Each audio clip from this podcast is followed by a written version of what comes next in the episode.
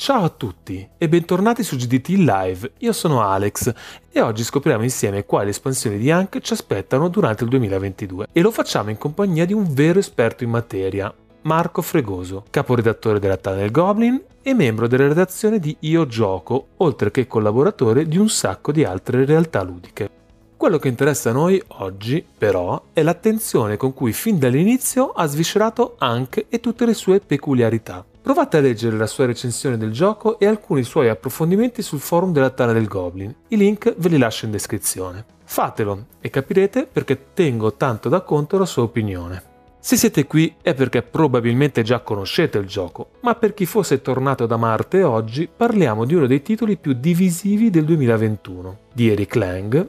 È un gioco che vi attrae con un visino American e vi frega con un'anima spietata e German. Non è facile inquadrarlo in maniera semplice, ma di certo è un gioco di controllo aree, selezioni azioni, poteri asimmetrici e un po' di altre cose, ma nessuna di queste ha fatto parlare tanto di sé quanto il fatto che, a un certo punto, i due giocatori messi peggio si fondono in un'unica e più potente divinità, per poi continuare la partita come un solo giocatore. Ecco, questo ha tracciato una profonda linea tra gli appassionati. C'è chi l'apprezza e chi non riesce proprio a digerirla. In ogni caso, sulla questione si sono versati fiumi di inchiostro. Per quel che conta la mia opinione, è un gioco i cui pregi vanno ben oltre questa meccanica ed è a mani basse uno dei migliori giochi di Eric Lang, autore che apprezzo moltissimo, anche se ha una quantità produttiva troppo alta per pretendere da lui solo pezzi da 90. Ok, ma non perdiamo altro tempo e veniamo al vero motivo per cui avete schiacciato play. Se nel 2021 abbiamo visto l'uscita del gioco base, nel 2022 Asmodee Italia farà debuttare anche le sue tre espansioni, ognuna con un'anima ben definita. Marco, sei pronto a svelarci tutti i segreti? Vai! Ciao Alex e grazie per avermi invitato. Allora, bisogna fare una premessa a queste tre espansioni di Hank. Eh, la premessa è che ce n'è una quarta, che è la Tomb of Wonders, ovvero la scatola che contiene tutti gli stretch goal che sono stati dati a chi ha fatto il Kickstarter. E la valutazione delle tre espansioni, diciamo, ufficiali di Hank cambia in base al fatto che possediate o meno questa Tomb of Wonders. Che cosa contiene innanzitutto questa Tomb of Wonders? Contiene prima di tutto un sacco di parti in plastica con cui andare a sostituire quelle che sono invece le parti in cartoncino del gioco base.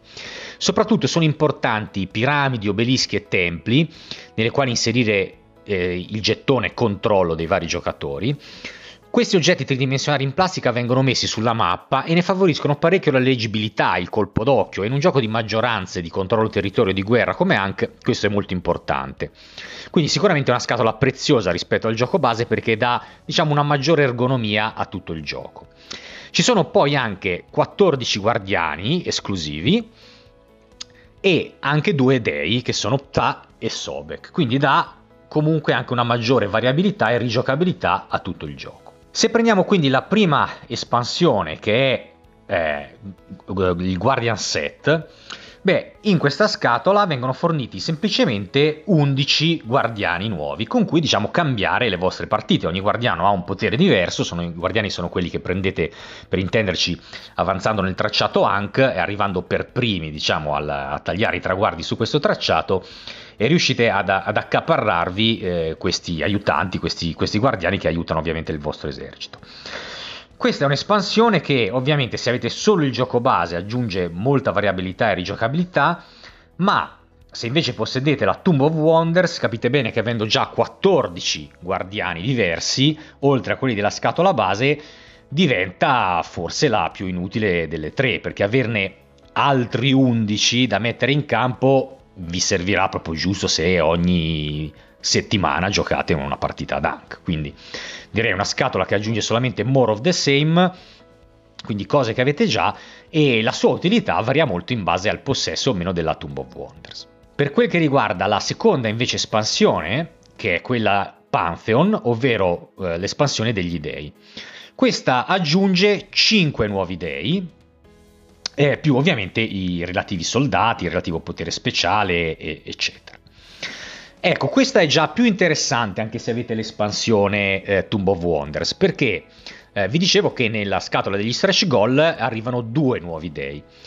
Eh, due nuovi dei sicuramente aiutano a diciamo, cambiare impostazione della partita perché poi ogni dio ha la sua abilità speciale, però sicuramente questa scatola che ne fornisce addirittura altri 5 e sono anche, devo dire, io li ho giocati, ho avuto occasione di giocarli tutti, molto belli, molto particolari, è probabilmente quella che consiglierei di più tra le tre espansioni. Sarebbe la mia prima scelta, proprio perché cambiandoti il dio eh, sei sicuro di poter cambiare immediatamente il tuo stile di gioco. Mentre ad esempio con i guardiani, se non li prendi, eh, diciamo che influenzano più di tanto la, la, tua partita. Ovviamente la influenzano perché comunque verranno sfruttati dagli altri giocatori. Ma questa scatola, secondo me, è già più pregevole e più importante rispetto a quella precedente dei, dei guardiani. Arriviamo quindi infine all'ultima scatola, che è quella anche più incisiva, che è la Farao. Questa scatola introduce un, un intero nuovo sistema di gioco perché introduce praticamente una plancia laterale al tabellone, eh, tre miniature nuove per ogni dio, che sarebbero i tre sacerdoti, che si vanno a piazzare solo unicamente su questa plancia.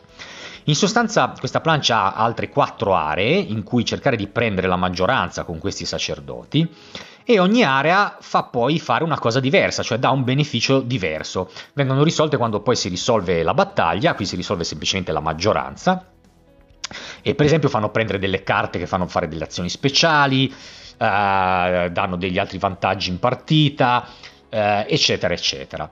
Eh, devo dire che questa espansione proprio perché va a, diciamo, ad aggiungere carne al fuoco di un gioco che di per sé è già complesso, anche non è a livello di regole un gioco eh, complicato, non è difficile, ma il giocarlo con consapevolezza mi sono accorto che è parecchio complesso rispetto soprattutto a tutti gli altri giochi di Hank, rispetto anche agli altri due della trilogia o quattro o, o altri tre se vogliamo infilarci anche Caos nel vecchio mondo, che invece concettualmente sono molto più lineari da, da, padroneggiare e molto più godibili. Anche è veramente il gioco più ostico di quelli che ha fatto Lang in questo determinato settore. Per questo, secondo me, questa espansione, um, anche per chi ha giocato tante partite, e io ne ho giocate tante, rischia di andare un po' a minare quello che è eh, l'equilibrio, l'eleganza e la bellezza di questo gioco. Quindi, eh, pur aggiungendo qualcosa, mi sento di dire che questo qualcosa è inutile. Per cui in sostanza, ricapitolando, delle tre, se dovete prendere qualcosa, io prenderei eh, Pantheon per prima e al limite Guardians se non avete la scatola degli stretch goal che è la Tomb of Wonders. Ciao! Grazie Marco. Bene, io adesso ho le idee molto più chiare e spero sia lo stesso anche per voi. Spero anche che la puntata vi sia piaciuta e al solito non vedo l'ora di leggere i vostri commenti per approfondire ancora di più l'argomento. Se siete arrivati fin qui ad ascoltare la puntata, grazie. Se vi è piaciuta, non scappate e ricordatevi che il metodo migliore per dimostrare il vostro apprezzamento è mettere un like e seguire il canale. Bene, con questo è davvero tutto. Ciao e alla prossima puntata. Forse.